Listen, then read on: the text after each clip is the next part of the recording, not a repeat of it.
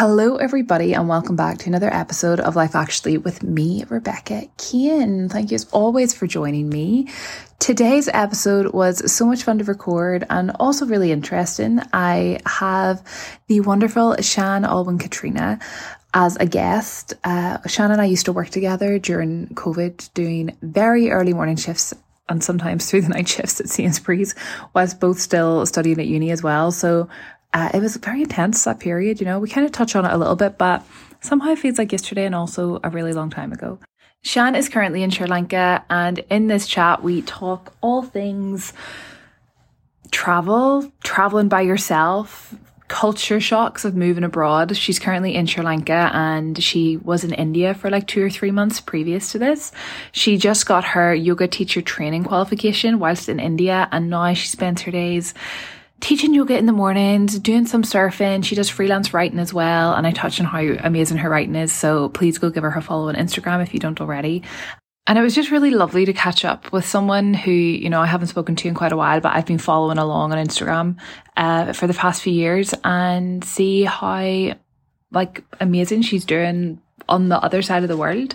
I think this episode is full of lots of little nuggets about not waiting for something to be perfect and going for it anyway, about following your heart and trusting your gut, about the culture shocks that exist whenever you move to the other side of the world and leave, you know, a little Irish town or wherever you are in the world. If you leave your town, it's always going to be different, but it's always going to be worth the risk and it's always going to be worth the fear that you feel whenever you're in a new environment because sometimes most of the times unfamiliar situations are actually quite scary, but when you work through them, they also end up being the most rewarding. Sian also gives some really good tips about staying safe as a solo female traveler, which I found quite interesting. And yeah, I just had a lot of fun recording this. It was great, like I said, to catch up, and I feel so inspired to like go halfway across the world and live on a beach in Sri Lanka now because I'm just like, I want that pace of life, even though I just moved to London, which I also love. So yeah, it's kind of hard whenever you want to do it all, you know, but I guess good problems to have. so thank you as always for listening. I hope you enjoyed today's episode. Please give Sian a follow over on Instagram and TikTok. Her handle is at Sian Olwin Katrina. And yeah, enjoy. And oh, also leave a rating and review if you haven't before. Share with your friends if you really enjoyed it and let us know what you thought. Without further ado, let's get into today's episode. Welcome, Sian, to Life Actually with me, Rebekah. Thank you so much for joining me today. Where are you at the minute exactly? Yes, thank you so much for having me on. I'm so excited to have a chat. But I'm here in Sri Lanka, so I'm in the south coast of Sri Lanka, between Tangalle and Hiriketiya, in like a little coastal jungle paradise. Just yeah, living the dream right now. that sounds amazing. Even if you hadn't said living the dream, coastal jungle paradise just sounds like the dream. Like honestly, it just sounds so idyllic yeah. right now. Um, we were saying just before I started recording that London is like really grey and drizzly, and Sri Lanka is like what thirty two degrees. I think thirty two degrees today. Very sunny, little bit of wind, but yeah, the sun's out and shining down on us Nice. So really can't complain. yeah, that is definitely better than current. But I'm actually, I say that I'm really trying not to like complain about the weather at the minute because I choose to be here. I always think this, like, I'm literally choosing to be in London. Like, I choose to live here. There's nothing keeping me here if I really wanted it to. So I don't know why I complain about the weather so much. That's something I'm working on for 2024 is like actually not complaining. So I'm enjoying the drizzle. I'm enjoying the fact it's watering the plants. I'm trying to be positive about it. Exactly. And yeah. it's part of London's charm as well. It is. Like if, if London didn't have its rainy, cold, wintry days, it just wouldn't be the same. Yeah, exactly, exactly. I agree. um so tell me about kind of what led you to be in Sri Lanka right now. So you were in um you're from Lisburn? Yeah. around about yes you were in like living in lisburn kind of in like september october time. And i know you've always been really into traveling um and you had like you converted a van at one point as well didn't you? Yeah. Yeah. uh, a couple of years ago just before i before i came out here so. Oh nice. Yeah um, i had to um, let go of my wee van before i came out which was a pretty sad moment but. I remember yeah. watching your Instagrams, like watching your Instagram stories about you converting it, and I was like, this is so cool. But I guess like letting go of it and selling it probably like funded this adventure. So it's um it's exactly, been yeah, yeah, been for the best. So what kind of led you to go to India where you started off and how have the past few months been for you? Yeah, so as you said, I've always loved traveling. As you know, as a fellow Sagittarius, it's in our in our nature to want to explore and travel and see the world. Um, up until going to India, I'd never been in Asia or anything like that. I never did any of like the whole Southeast Asia travel or anything like that. I've only really travelled within Europe and parts of the east coast of America. Um, but India was always somewhere that just kind of fascinated me. My dad was always like fascinated by India.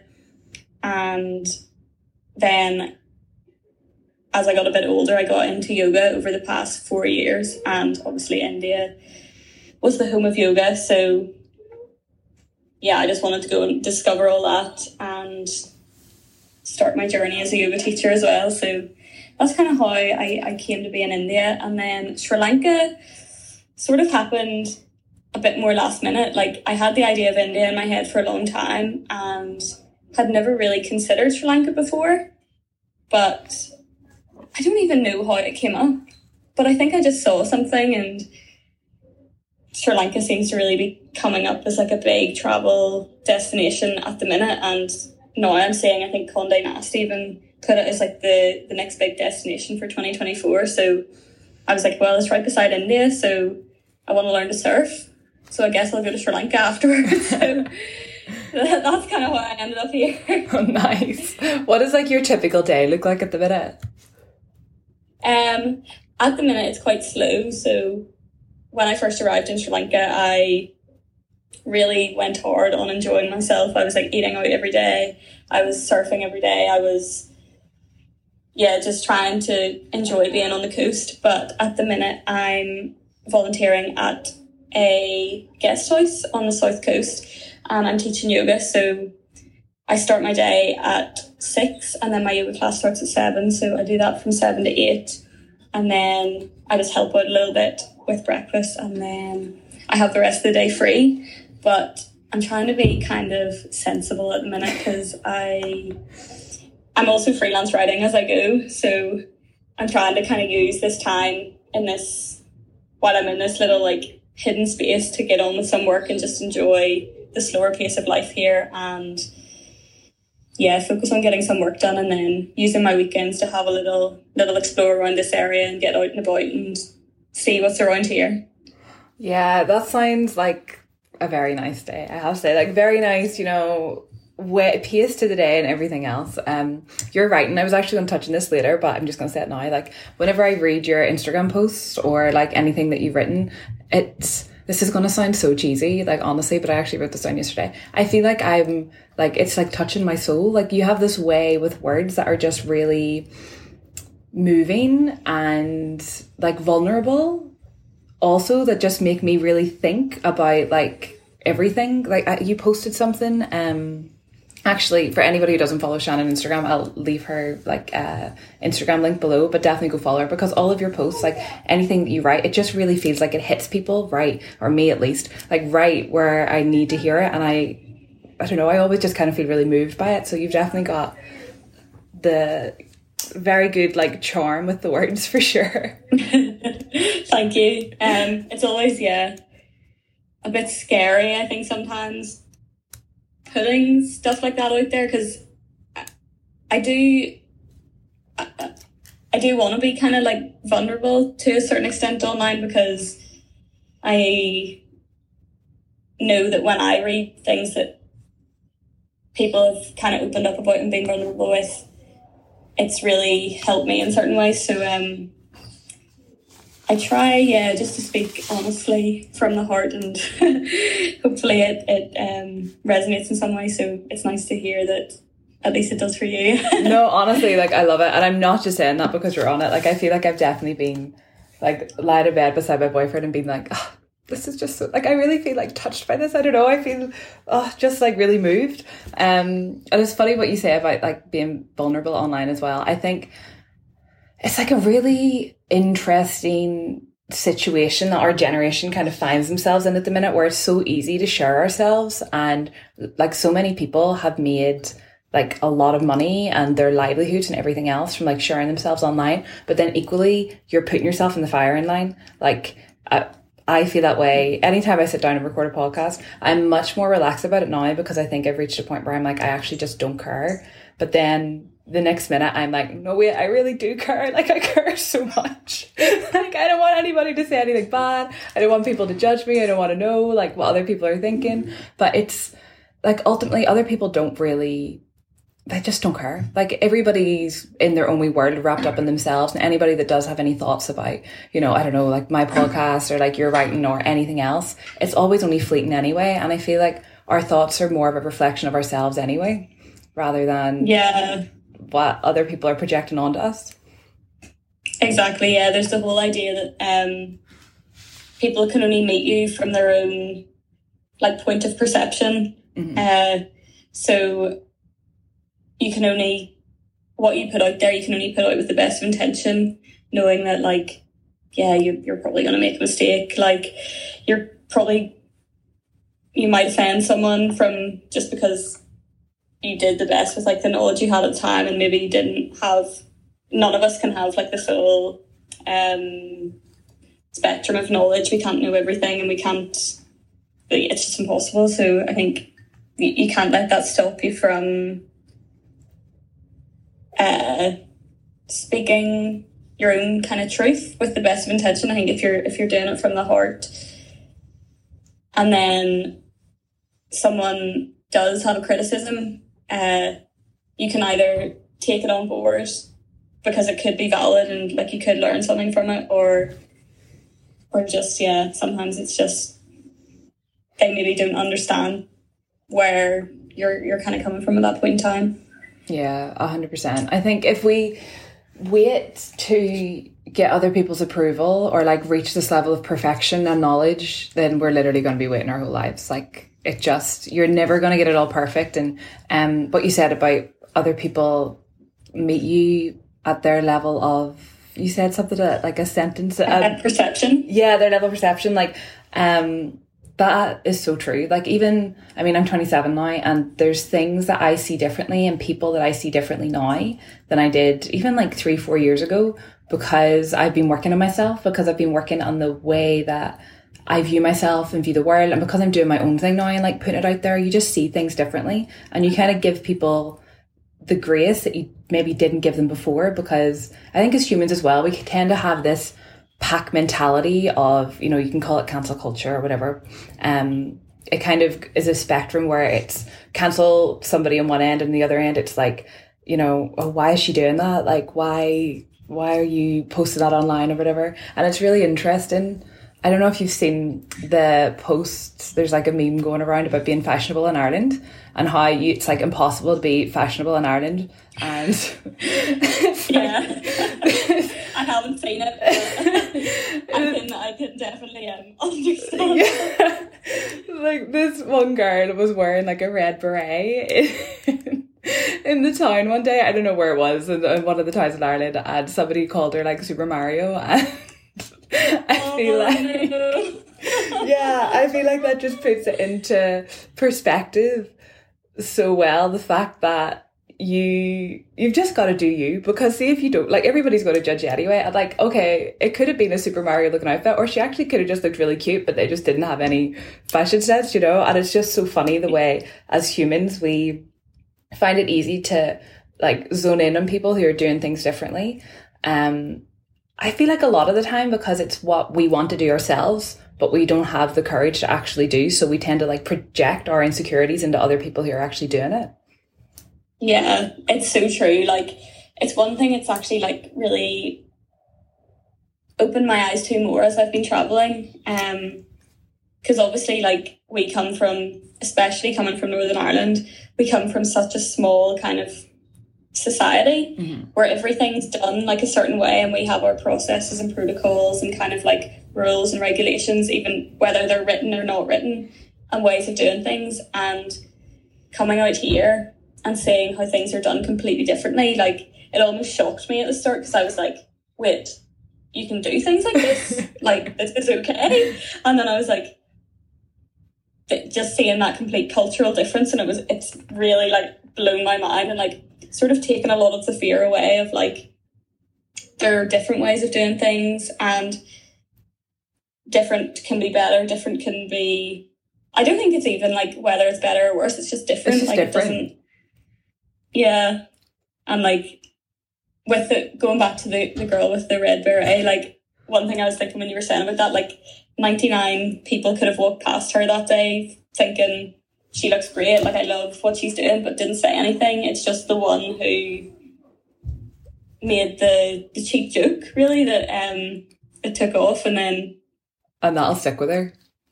people yeah jump on the bandwagon. It's all it's always the negatives that that'll stick with you. So much, yeah, so much. It's um we have to like reprogram our brains, I feel like a lot to unlearn the fact that one person's negative comment isn't the be all and end all. Like and plus nowadays Yeah. it's like so easy to just leave a comment it, even on like online where you can hide behind like a profile.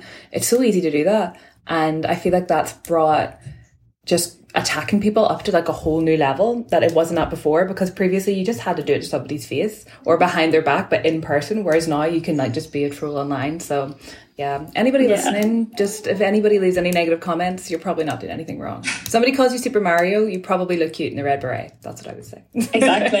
it's just probably a jealousy thing or maybe they were sitting with their red beret that morning and they were like, Should I put it on? They were like, No, I'll get jealous. and then they went out and saw her with her red beret on and were like, Damn it, she she stole my thunder. exactly that's what it is and then went for the Super Mario comment. That's what I like to think. Actually, I'm going to think that from now on whenever I think of that story. Yeah. um, speaking of seeing things differently, this is again something that I've been thinking of like so much recently. Is how we again like obviously growing up in like small towns and even like Belfast is such a small city, Northern Ireland, Ireland in general. Like it's just we're very in our ways, like very stuck in our ways, and it does take actually like, and even like I think in the UK in general, um, because like I'm in London now and it's the exact same, like very stuck in our ways of what is right and what is wrong, and it takes a lot to actually like look at things differently and be like, actually. I can do, I can like, okay, go to university and save up for my first house and you know, put down the mortgage and then just like live in that house, get married, have kids, blah, blah, blah, blah, blah. But that's not necessarily, especially for people like of our age, the right thing to do anymore. I don't know if it's ever been like the right thing to do as much as the normal thing to do. And now we can look at things differently and we do have these new perspectives because of technology, because we're traveling more, where we can be like, actually, maybe I want to leave my corporate job and fly to the other side of the world and have like a chapter in my life that is like, say, teaching yoga or just working remotely in Bali, like loads of people seem to be doing. And it's really freeing. But I think it's like really, it's quite a big choice, like, especially if you're already like in a career. Like, do I leave? in a sense like my career to go and fulfill this like sense of adventure that I'm craving or do I like stay safe in what I know do I stay where I am do I continue to grow down this normal path so yeah I feel like it's there wasn't really a question there but I feel like it's really interesting like that we are kind of faced with that dilemma it's not really a problem but like it is definitely it's something that I think about all the time No, like I completely relate to it. Um I definitely had like a huge fear sort of stepping off the career path.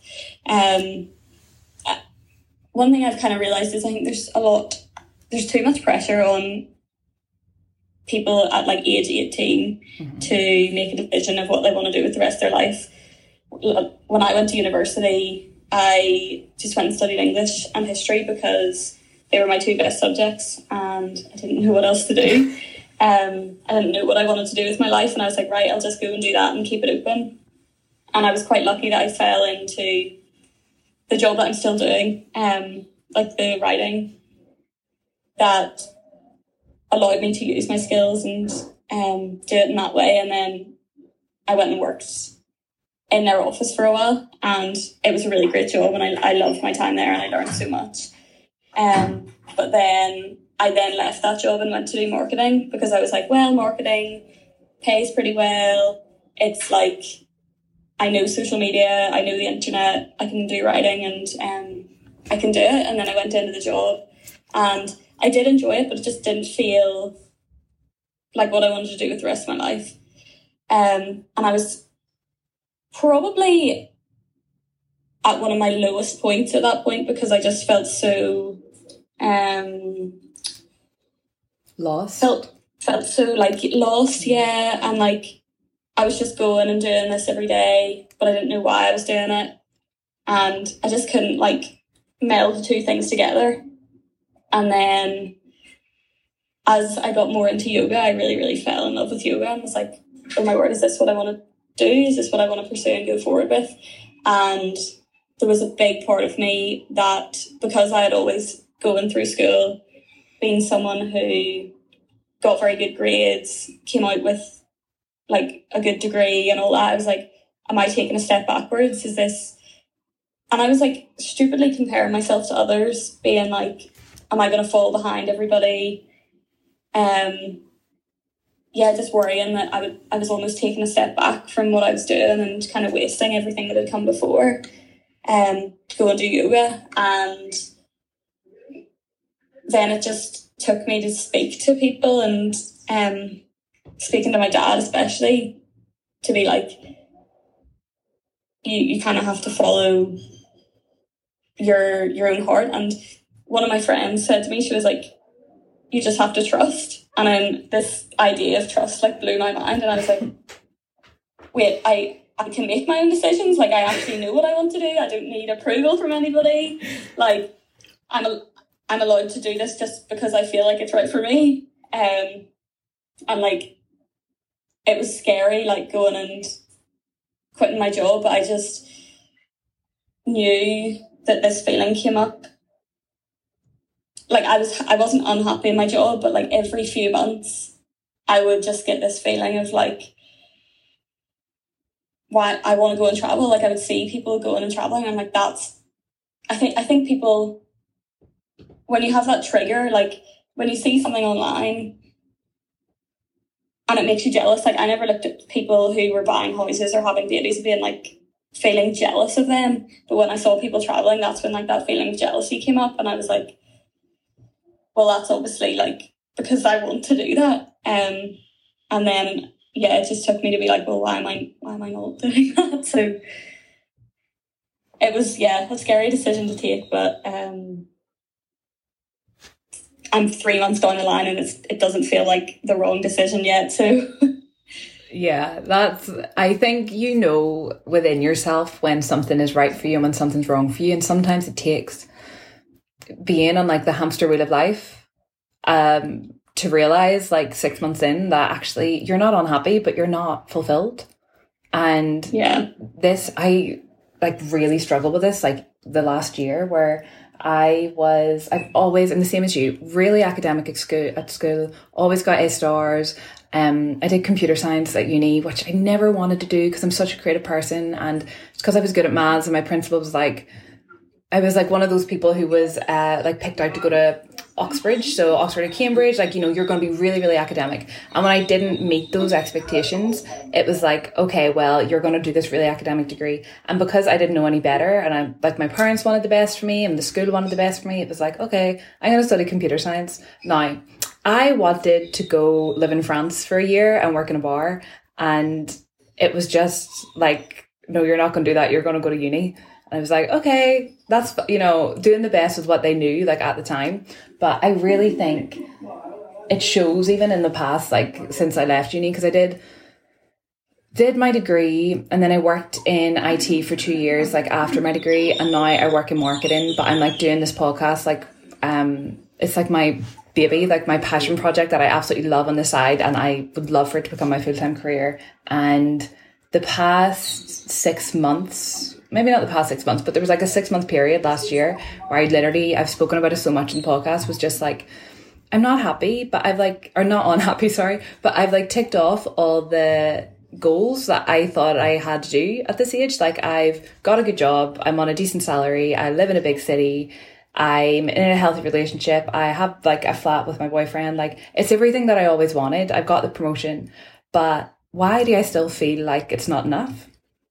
And I think until we actually listen to the what like the calling within us, which sounds really cheesy for some people, but it's the only way I can describe it. Like your heart and your soul will tell you what you want. And maybe it is that life, maybe it is climbing the corporate ladder. But for a lot of people, it's just pursuing more creative tasks and more creative things.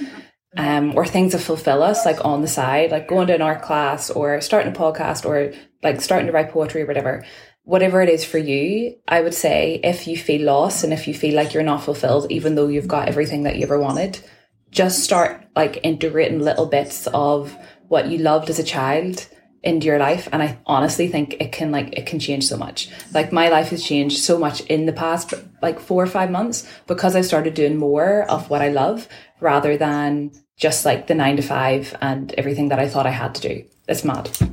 It's mad how much yeah I think especially as as women, um, we're naturally like creators, like it's kind of our our physical and biological uh, existence, and like we like creating things, we like making things. Like you, you can see the whole like um uplifting like people even doing crochet, and like they just do it because they love it, and like there doesn't have to be an end goal to these things. It's just simply doing it because you enjoy doing it and spending your time in a way that makes you forget about what's to come or what's been and you're able to just kind of lose yourself in a moment whether it's like listening to music or whether it's doing crochet or roller skating or yeah, it could be anything, whether it's doing your podcast. It's something that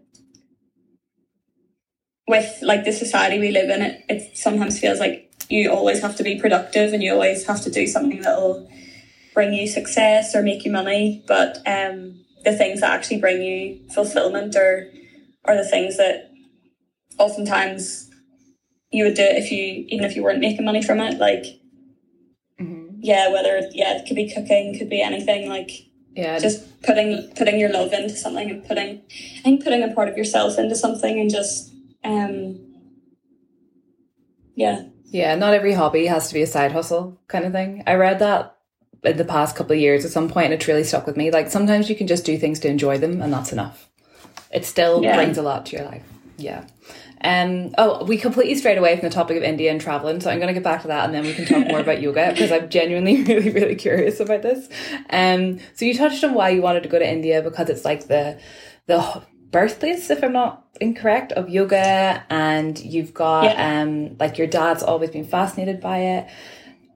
I remember whenever I did like an internship in China whenever I was 21 or 22 and it was the first time I'd ever traveled alone and I had only ever up to that point been the same as you, like done. I'm lucky to have traveled like a fair bit with my family, um, but it was always in Europe or like the US. And going from my like you know little Irish cottage to all of a sudden the other side of the world by myself, didn't even know how to use chopsticks. Like I literally did not have a clue. I'd done no I think I was in denial about going up until the point where I actually like landed in Zhuhai off the ferry from Hong Kong, and I was like, "Oh shit!" Like I'm literally in a whole other country. I'm in a city where they don't speak any English. I'm like all of a sudden the minority because I'm, you know, like a, a white woman here, and it was, it was like a complete reverse of what I was used to.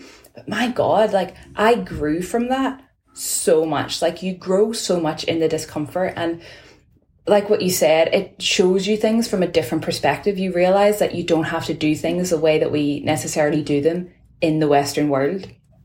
And have you had that experience in India where you're like so far removed from what you're used to that you kind of no choice but to grow and flourish and be in your discomfort zone?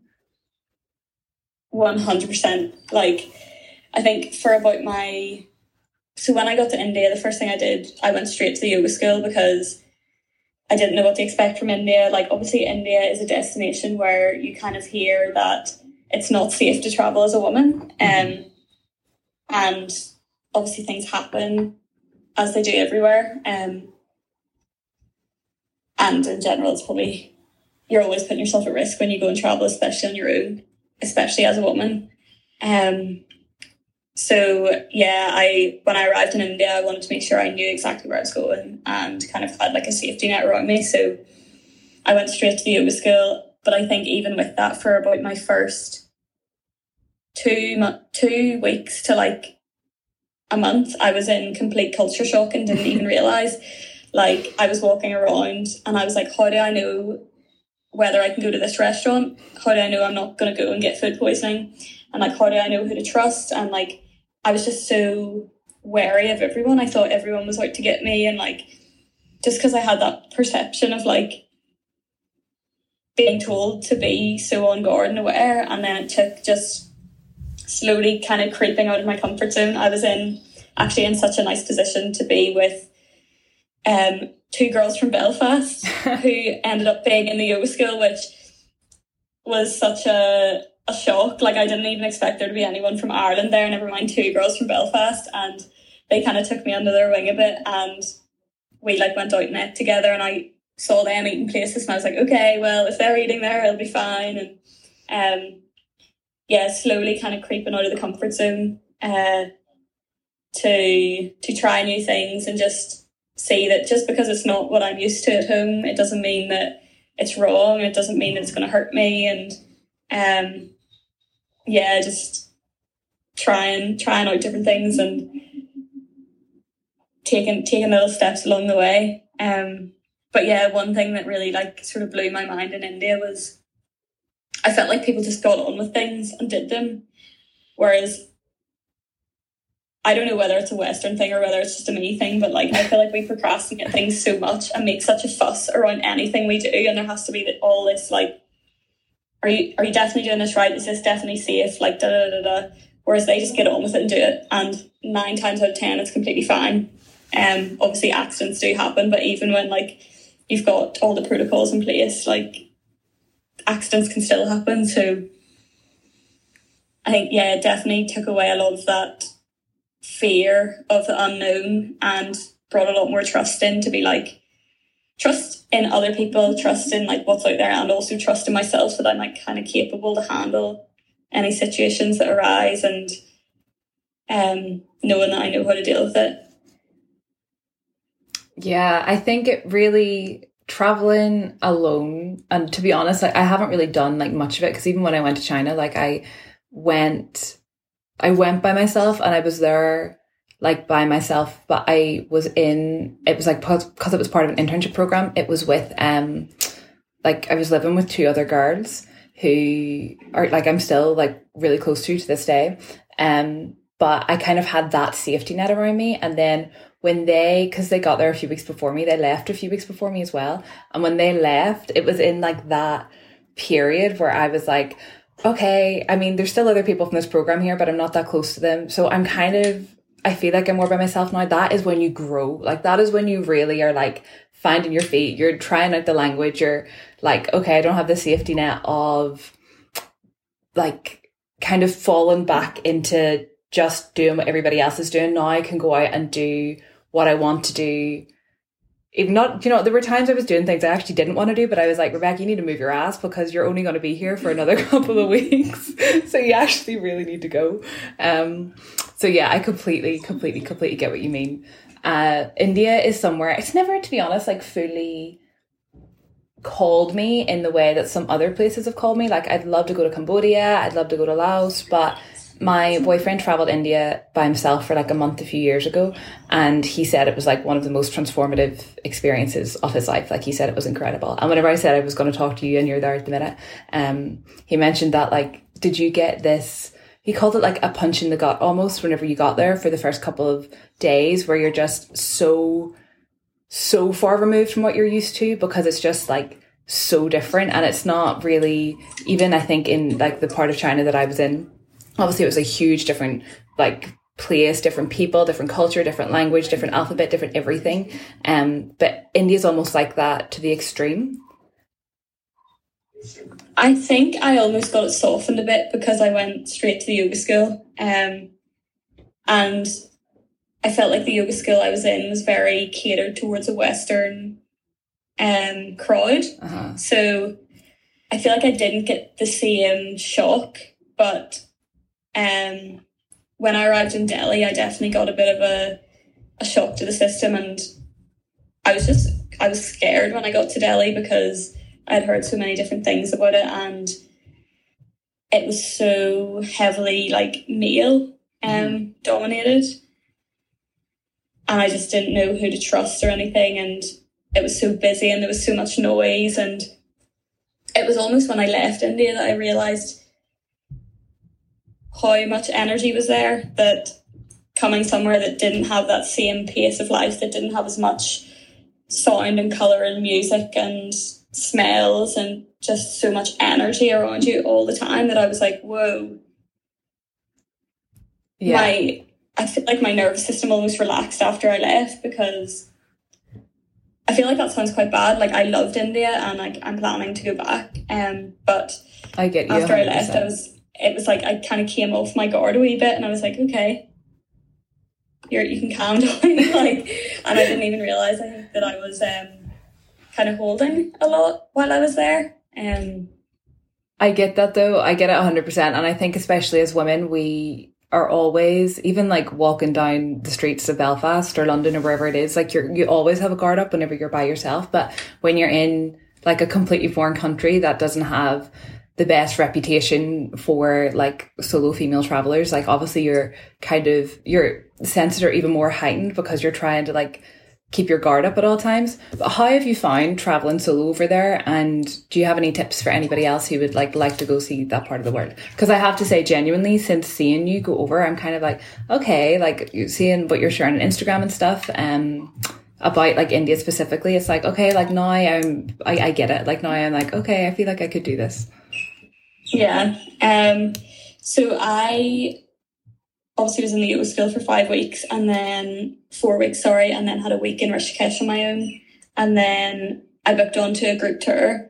So it was all like completely organized and was with a lot of people from Europe. So all of our transport and everything was organized and all of our hotels and all that was was all organized so that made traveling a lot easier um i think if you're new to solo traveling, something like that is a really nice way to um, ease yourself into it and just experience the culture with a bit of a safety net around you. So I would definitely say to do something like that. It is slightly more expensive than if you were to do it on your own, but looking back on it, I think definitely worth the extra cost.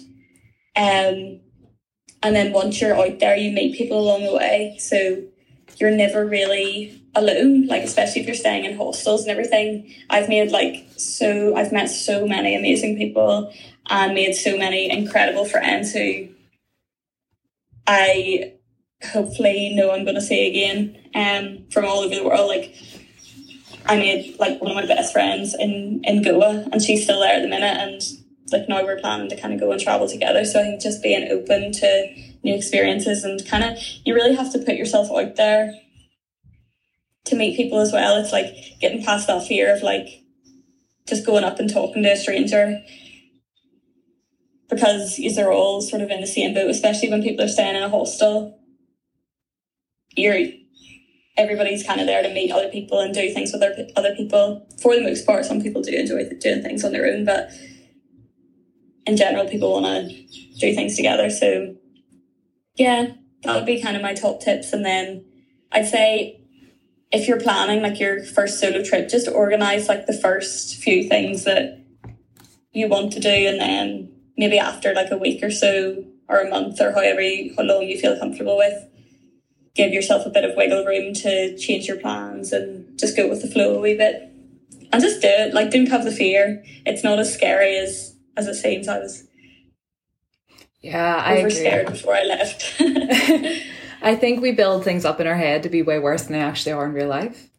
So definitely, actually going up to talk to like a stranger, it's really freeing. I don't know if it's just because I'm older now and I've reached a point where I mean I'm older now. I keep saying that, but I, I just feel like I've had this like point in the last six months where I'm like, I actually just am losing the care that I've carried for so long about what other people think and what other people do. And it's so freeing to actually just be like, I'm doing this for me. You're probably in the same boat. Like you should do whatever you need to do for you. And going up and talking to strangers and meeting new people is so, especially in environments that like are completely like removed from kind of your standard like you know day to day life but even in your standard day to day life it is just so freeing just striking up a conversation with somebody. Um, and when you're traveling when you do that everybody is in the same boat especially if you are staying at a hostel or something i imagine. Like everybody's in the same boat. Everybody wants to make friends. Everybody wants to make travel buddies. I guess like trust your instinct. If you're getting a bad vibe off somebody you know trust it. But i imagine that like 90% of the people that you meet are like just all there to have a good time and have fun and find themselves a little bit Exactly, yeah. And like if you end up speaking to someone and you don't yeah, the vibe isn't right or you don't feel like comfortable in the situation, you always have the choice to leave.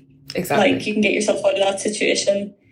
Um and yeah, there's hundreds of other people there to go and talk to and yeah, the vast majority you're gonna you're gonna get on with and you're gonna have yeah, people to travel with and you're, you're never going to feel like you're alone. Like, even though I came out here on my own, there have been very few moments where I've actually been on my own while I've been going or felt felt lonely or anything. It's kind of just the only times I get lonely is like in the in between times when the people you're with are moving on or you're moving on. But other than that, um, yeah, you're never you're never on your own when you're traveling. Yeah, that's really cool. It's making me this conversation is like making me want to travel like so much again. I feel like it's been it's been a while. I need to like go somewhere like out of Europe, like completely new. Um, I don't know if other people get this, so I'm sure that I'm not unique in this aspect amongst like what seven, eight billion people, but and I'm sure you probably get this as well. I always say it's because um, I'm a Sagittarius, but it's probably just general people who like like to travel. But sometimes I feel a genuine pull like in my soul to like a new place. Like I'm like, okay, I need to go there. And I, like I said, I've never felt that way with India before, but now I'm like, oh, maybe it's somewhere I genuinely like need to go. Um, Sri Lanka as well. And I really like to go to the Philippines also, but Sri Lanka, seeing your stories there, it's like, it just looks so beautiful and it looks so simple and far removed from all of the things that we worry about, like in like over here, just in like our daily lives. And so much of it that so much of the stuff that we do worry about just doesn't actually matter. Like so much of the stuff that we complain about, so much of the stuff that we like put off because I'm the same. I'm like a big procrastinator. And whenever I actually get something done, I'm like, shit, that was really easy. Why did I not just do that three weeks ago rather than putting it off for this full length of time? And I feel like being in places like Sri Lanka, like India, um, even like China, like a lot of people just don't have the choice to put things off and they just live life in a completely different, more simple way that really opens our eyes to actually seeing things differently. It opens our eyes to living life in a different way where we can do it on our own terms rather than what we kind of been brought up to believe we have to do. Exactly. Yeah. Like it's really being over here is really kind of I don't I don't think I was naive to it before, but it's definitely shown me how lucky we are to have to have been born in the West. Like we um have a lot that we complain about and like I think it's just human nature to always want to find a problem. Mm-hmm. Well, it is human to just want to find a problem because we always want to fix our problems. Even if we have zero problems, we want to find a problem so as we have something to fix, so as then we have something to occupy our brain. But um, being out here, it yeah, it's really kind of shown me how lucky we are to live the lives that we do and kind of have all the infrastructure and everything that we we have.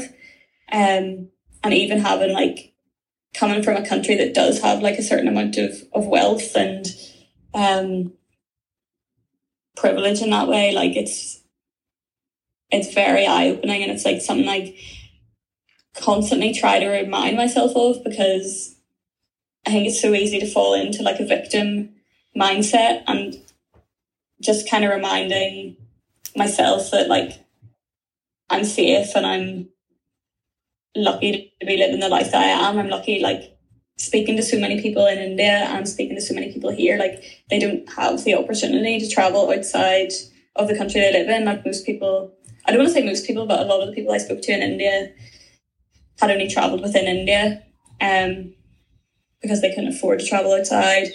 Um, and yeah, the opportunity, like even it's so much harder for them to get visas to travel elsewhere and things like that. These wee things that we all take for granted that we're kind of so lucky to have. Mm-hmm. Um, but the people I've met along the way, like from both India and Sri Lanka, like I have been met with so much kindness, like and so much generosity from people who have very, very little and they're not looking for anything in return. They just want to they just want to give and they, they just want to um, be kind, really, even though they are coming from a, a place of like having so much less than kind of we're used to. And mm-hmm. Yeah, it's really, really blown my mind. yeah. I, again, like I've said this like 14 times so far, but I completely get it. It is like people in those circumstances who have the least to give seem to be the ones most willing to give it and being in countries and being in situations where you like witness that and where you are welcomed so warmly, it does like completely change your perspective of what actually matters. Like what does actually matter. Like to be honest, I'm always quite honest where I'm like, I like material things, but equally experiences and people and relationships will always matter more to me than like anything material. As much as I do enjoy, you know, having money because I think there's a lot of freedom that comes with it. There's also Oh, I, I, don't. It sounds weird because I don't want to say it, and like it, it's such a privileged thing to say as well, and I'm really aware of that. But there's like a simplicity and a freedom that comes with having less because you have not less things to worry about in the sense that like obviously poverty is like such a huge thing. But whenever I guess it's not like actually having less. It's whenever you live your life in a more simple way, there are less things to worry about whether you've got money or not. If that makes sense. Yeah. Mm. No, I there's like a phrase where it's the less you have or like the more you have, the more you have to lose. And you see it with a lot of like billionaires who live in such like they always feel like someone's out to get them. They're always feeling under threat because they have all of this stuff that they don't want to lose. They're holding on to so tightly that it's making up their own self worth and who they are as a person. And like it does, it's not even just with billionaires. I think all of us do it to a certain extent, especially like coming from like like a capitalist society. Um, that we feel under threat that people are going to take what we have. Um, because it feels like they're taking like a part of us. Um, I kind of can't remember where I was going with that, but um, but I get yeah, it. it's like yeah, the idea that when you don't have as much, you don't have as much to lose, and you can just be more present in the moment, and you don't have to worry about.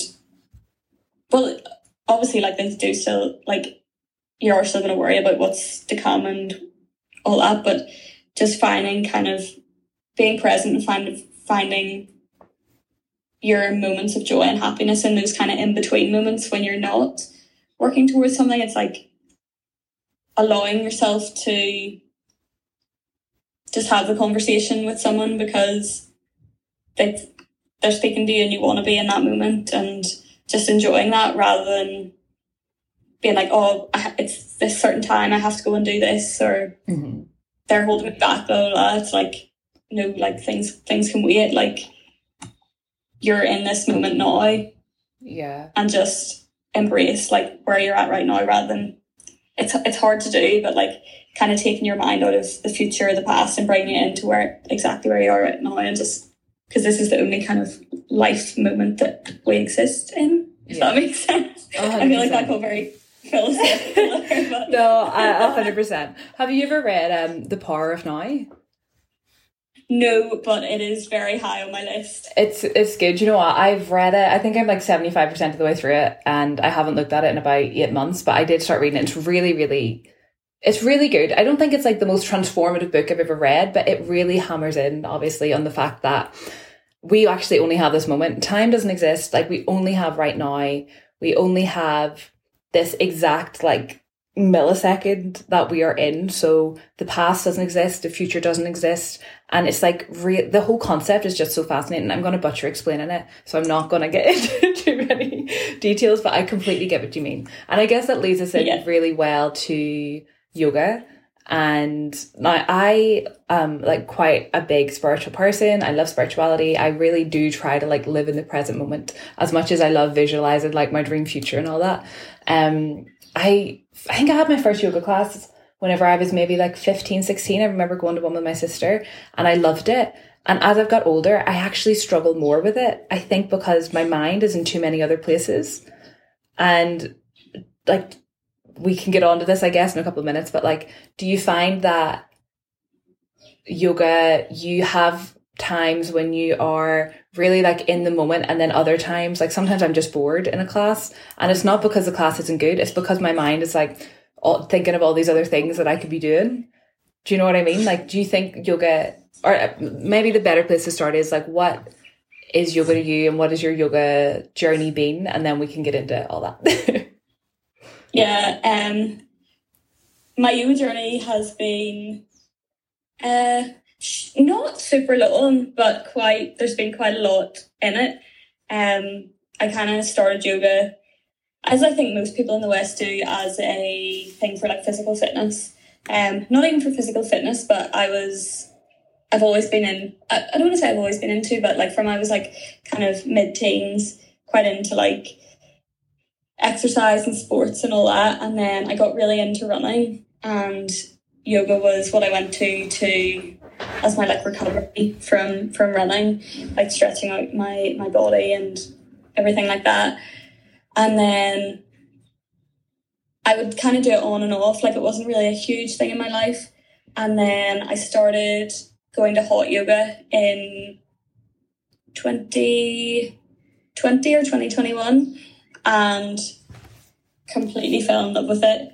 Um, I went with one of my friends from my first job after uni, and then the two of us booked a yoga retreat together, and I mark that yoga retreat as one of the moments in my life where everything like completely changed. We did a meditation and it brought like I was open to meditation but I was skeptical before that and like I was open to like things like yoga and that whole side of things but I was yeah, I was just pretty skeptical about it. And then we did a meditation and it just brought so much up for me that I did not ever expect and probably wouldn't have fully believed in before. That showed me a lot about who I am and about where I'm kind of holding myself back and kind of what I need to to deal with.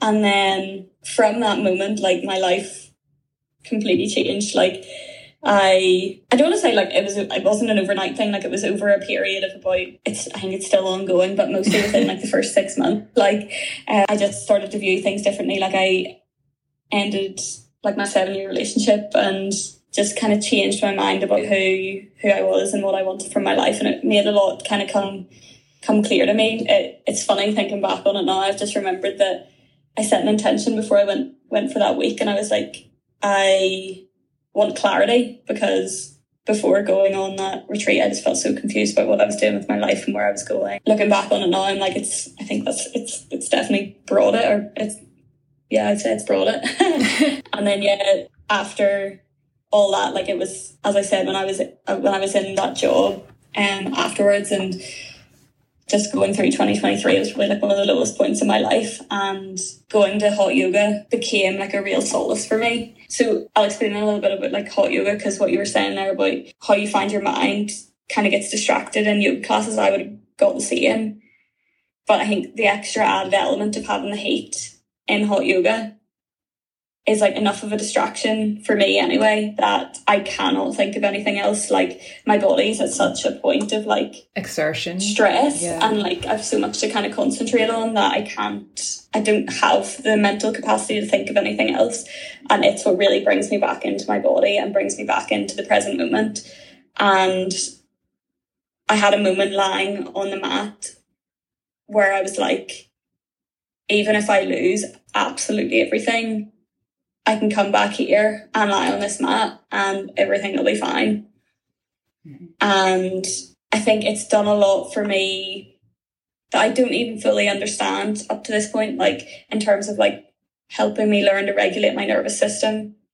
Like you, you bring yourself to this peak state of stress and then through your breath and through like slow gentle movement you bring yourself back to rest and a calm state that you that you feel safe. And yeah i've really really fell in love with hot yoga. And as i read more about it and learned more about it i was like this i feel like this has the potential to change the world. Like i feel like it's so i feel so basic white girl saying that because this is like an ancient practice that's existed for like thousands of years. And I'm like, oh my word, have you heard of this yoga? That it's going to change the world. like, but like for, for me, like it's done so much for me, and I'm like, okay, I want to share this with with the world because I think it yeah can it could benefit so much from it, especially. Makes me think of like disciples from the Bible. It's like, go share the word of God. And I'm like, go share the word of yoga.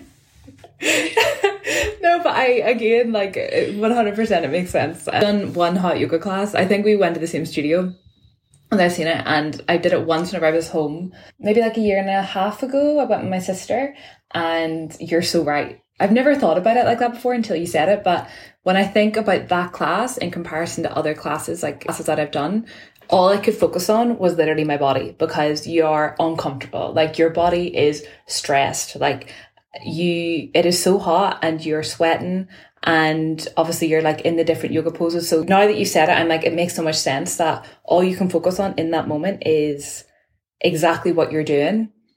So maybe I actually, there's a hot yoga studio not too far from me. So maybe I do need to try a few more classes as well to kind of get back into it. Because like I said there's some yoga classes where I'm like oh this is it. I am zen. Like I am the definition of yoga right now. Like I'm in the moment and I don't even know that much about it but sometimes I just feel like so in it. And other times I'm like my mind is just so distracted. But I guess it all comes back to just being in the moment. And that's what hot yoga makes simpler, I guess, than like standard yoga practices. So yeah, I guess it's a good starting point for anybody who wants to maybe get more into yoga, be more in the present moment and get more into meditation as well. And it's funny that you mentioned meditation because it's something that I've been doing like on and off for years. And sometimes I find it again like yoga easier than other times where my mind is really in the moment. And sometimes it is literally just scattered all over the place. And I'm like trying to pull my thoughts back in to just kind of be, you know, in the present moment. So it's definitely really powerful. And I would say meditation for me, even though I don't necessarily do it all the time, is so powerful. Like it really is so powerful. Even if it's just like a five to 15 minute one on YouTube that is just like I love gratitude meditation, so I try to do them in the morning or in the evening. I mean, I say I try to do them. I probably haven't done one for about a month, but whenever I go through the phases of doing them, I'm like, this is it. I am absolutely killing it at life. But they really, they really ground you and remind you what's important. And again, it all comes back to not worrying about all these things that we've been conditioned to worry about that ultimately just don't really matter. Like, it makes me think of I whenever I used to work at Renault, um, obviously it was F1, so it was like really very competitive, very like fast paced. And there was like I worked in IT and there was one time that I forget what it was, but like something on one of the show cars, like systems wasn't working or like a machine wasn't working, but it was really simple. And there's this whole fuss about it. Like everybody was kicking off. And one of the guys was like, like this is not life or death. Like some things in Formula One are life and death, but like this specific thing was not life and death. And it's like, why is everybody getting their knickers in a twist, raising their heart rates, stressing themselves out and everybody else out for this tiny little thing? And I think it's because we're conditioned to believe that everything is like the most important thing when actually it's not. Like it's like all that matters is us and our health and how we feel about ourselves. And then our world is kind of a reflection of that.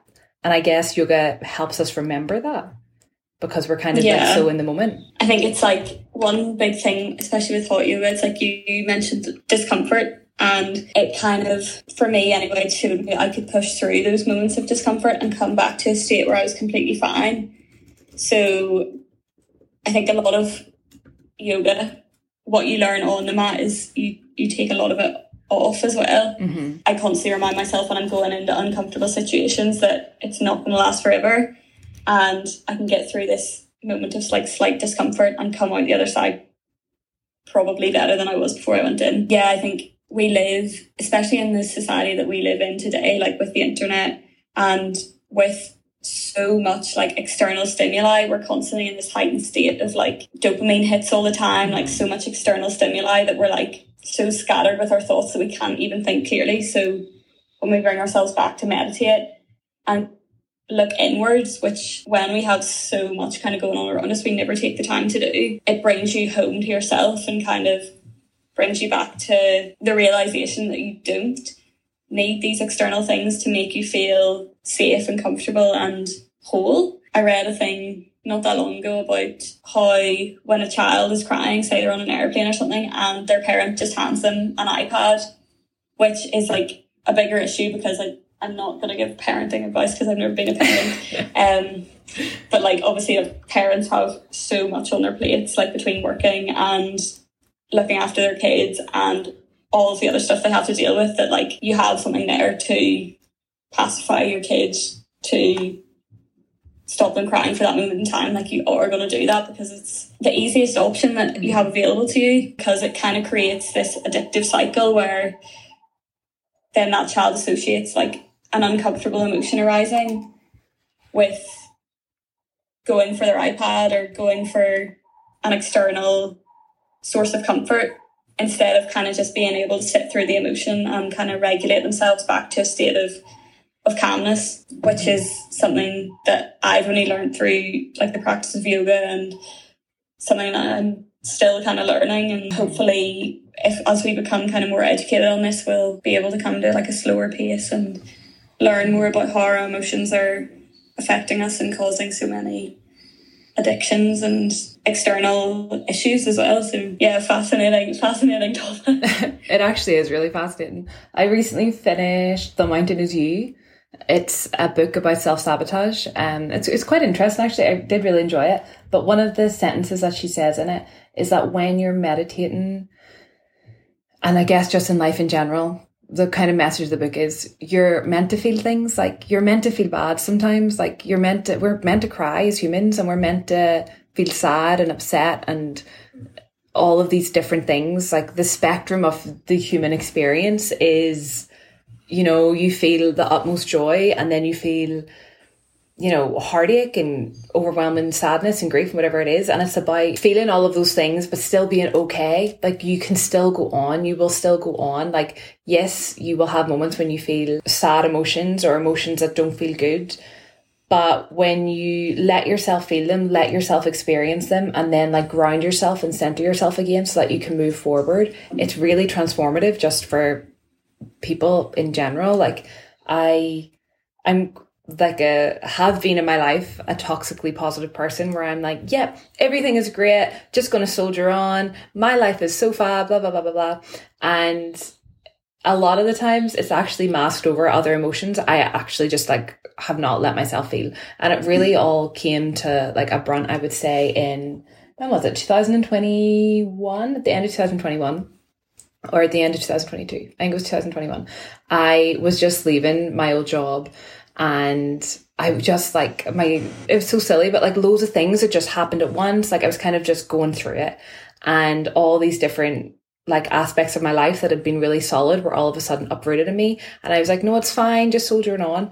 And it was literally like the worst three months of my life, I think, like as an adult, because I was not letting myself feel anything. And then it got to a point and I would be driving to work and I would just be like crying in the car, like driving to work, but tell myself it was okay. And I was like, Whoa like, what am I doing? Why am I not letting myself just feel this? And it wasn't until I was on the phone with my friend Claire and she was like, you know, it's okay. She's always said it to me, but it just really hit different that time. She was like, it's okay to feel sad. Like you're allowed to, you're allowed to feel that way. Like, you know, you're being a wee bit, you know, too positive. And I was like, you're actually right. Like I'm not, I'm just putting on like a positive plaster on the feelings rather than actually feeling them. So it is important to let ourselves feel those emotions. It is important to, like with meditation, uh, which is why I started saying this, is you know we can sit there and we are allowed to feel all those different things, and meditation is I'm I'm no expert, but the the sentence was basically you sit there and you let yourself feel those things and you come through the other side of it. Right. Like I think there's been so much shame around any negative emotions that you're you're told from such a young age, like don't cry, like big girls don't, don't cry or boys don't cry. cry yeah. And, yeah, and it's like you always have to look like you're strong enough to pull through all these things, but like it's there's no shame in like taking a break or going and having a cry. Like there's no shame in saying like this is too much for me. Completely acceptable thing to do. Like we live in a community, like we all have our own different like weaknesses and strengths and we're all meant to support each other in this way so oftentimes like the greatest kind of connection can come from when we're most open and most vulnerable with with other people and we do allow our our weak side or mm-hmm. whatever to show through and it's it actually like takes a lot of strength i think to allow yourself to show that that kind of weaker side of yourself and mm-hmm. admit that you can't take it all on board because none of us can. Like none of us can do everything completely on our own, no matter how much we try and how much we kind of convince ourselves that that we're able to. It's think, just impossible. yeah. I think community is becoming so important again. Like people are really emphasizing the importance of it, the fact that in in so many different ways as well, like talking to your friends about and your family about how you feel, but even about like you know, how much money you earn, say, if you're both doing the same role. Like it's, I was listening to a podcast last night that used that as an example where two friends were doing the same role, but one was earning nearly twice as much as the other and had less experience. And like that conversation meant that the friend who was earning less was able to change jobs and get what she deserved because like we are meant to be, like we're not meant to be alone, you know, we are, meant to live in a community. We're meant to have each other to support on. We're meant to ask questions. We're meant to be vulnerable. And I think the more that we lean into that, especially at the minute, because there's so much going on into the world, like the more we talk about how we feel, the more we show up for ourselves authentically, the better we're going to be. Like the better we're going to feel, the better the world place the world will be. So I think it kind of has like a knock on effect. You see it with a lot of um, any kind of conflict situations. Like people are fighting with one another and then you actually get down to the core of what they're fighting about and they both just want the same thing like they both just want to live comfortably they just want both just want like peace but there's such a fear of like the other or kind of a focus on a threat or being so hyper independent that mm-hmm. there's always like looking for someone else to blame or always like kind of like a different like power dynamic um but then when you actually boil it down to what what all of us want. It's all, it's all pretty much the same thing. yeah, hundred percent. I'm going to ask you just a few more like really simple questions and then I will let you go on with your lovely Sri Lankan sunny day. I'm just um, minding going for the evening now after my very uh, day. oh, nice. uh, so first, what I was going to say is like, what's been your proudest moment for from the first couple of months or the last couple of months? Sorry. The one that, funny enough, came to mind first was one that happened before I even started traveling. And it was when I drove my van for the first time because I was so scared to drive the van because I thought I could do it. That the day I drove it, I honestly felt like I conquered the world. Like I was like, I I am capable of anything. Like I can literally do anything that the world throws my way because I'm able to drive this van that I put off for so long and thought I couldn't do. So yeah, I love that. That's probably my my proudest moment over the last while. But I'm trying to think if there's one that I've had. Actually, I do have one from more recently. Obviously, I've been teaching yoga for the past while, and two nights ago I held a full moon ceremony or a new moon ceremony, sorry, which was slightly out of my comfort zone because I'd never done anything like this before and it was something a bit new to me and something that I felt a little bit not 100% sure of. It ended up being a really nice evening and everything. So I'd say that's probably my proudest moment of, of more recently. Nice. I did see that on your Instagram as well. I was like, oh, this is so like this looks so fun. Like I feel like it would be really, really powerful as well. Um, I definitely need to have you on again to talk about all things new moon ceremonies and universe and spirituality because I feel like that could be a whole other episode in and of itself. And yeah, I love all of that stuff. Yeah, I love all of that stuff. Definitely, definitely will have you on again to talk about all that. Other question What's next for you? What is your plan for the next few months? Or are you just kind of seeing how it goes and really enjoying, like we said, being in the moment, seeing where life leads you? At the minute, I am staying in Sri Lanka until at least April. I'm where I'm at now. I'm staying here for the whole month of February, and then I move up to another town, Weligama, which is a little bit more lively. There's a lot more of a surf culture up there, so I'm volunteering there for a month and planning to get back to my surfing because I came down here thinking I'd be able to surf, but there's zero waves.